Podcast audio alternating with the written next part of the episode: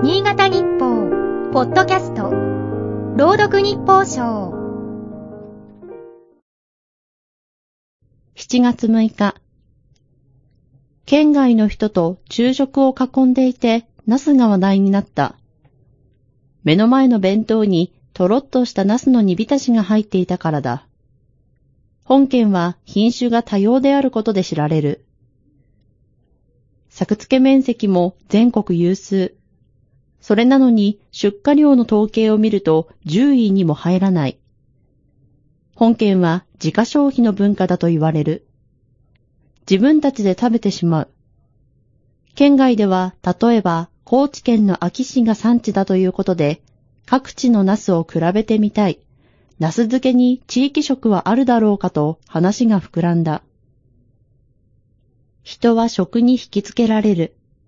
うまいものを求め世界を旅する人のことをフーディーと呼ぶらしい。美食クラブを主催する柏原幸太郎さんの著書、日本美食立国論で知った。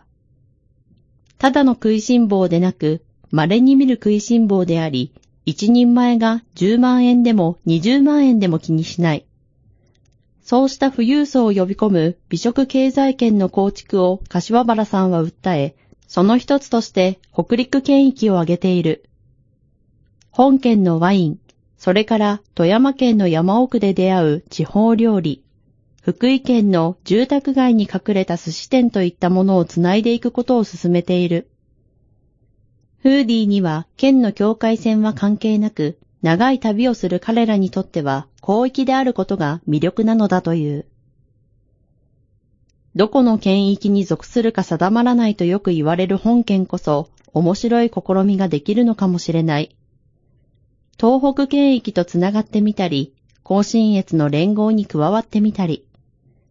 ただし、先ほどの著作では、地方に人を引きつけるには、交通基盤が大切だと説いている。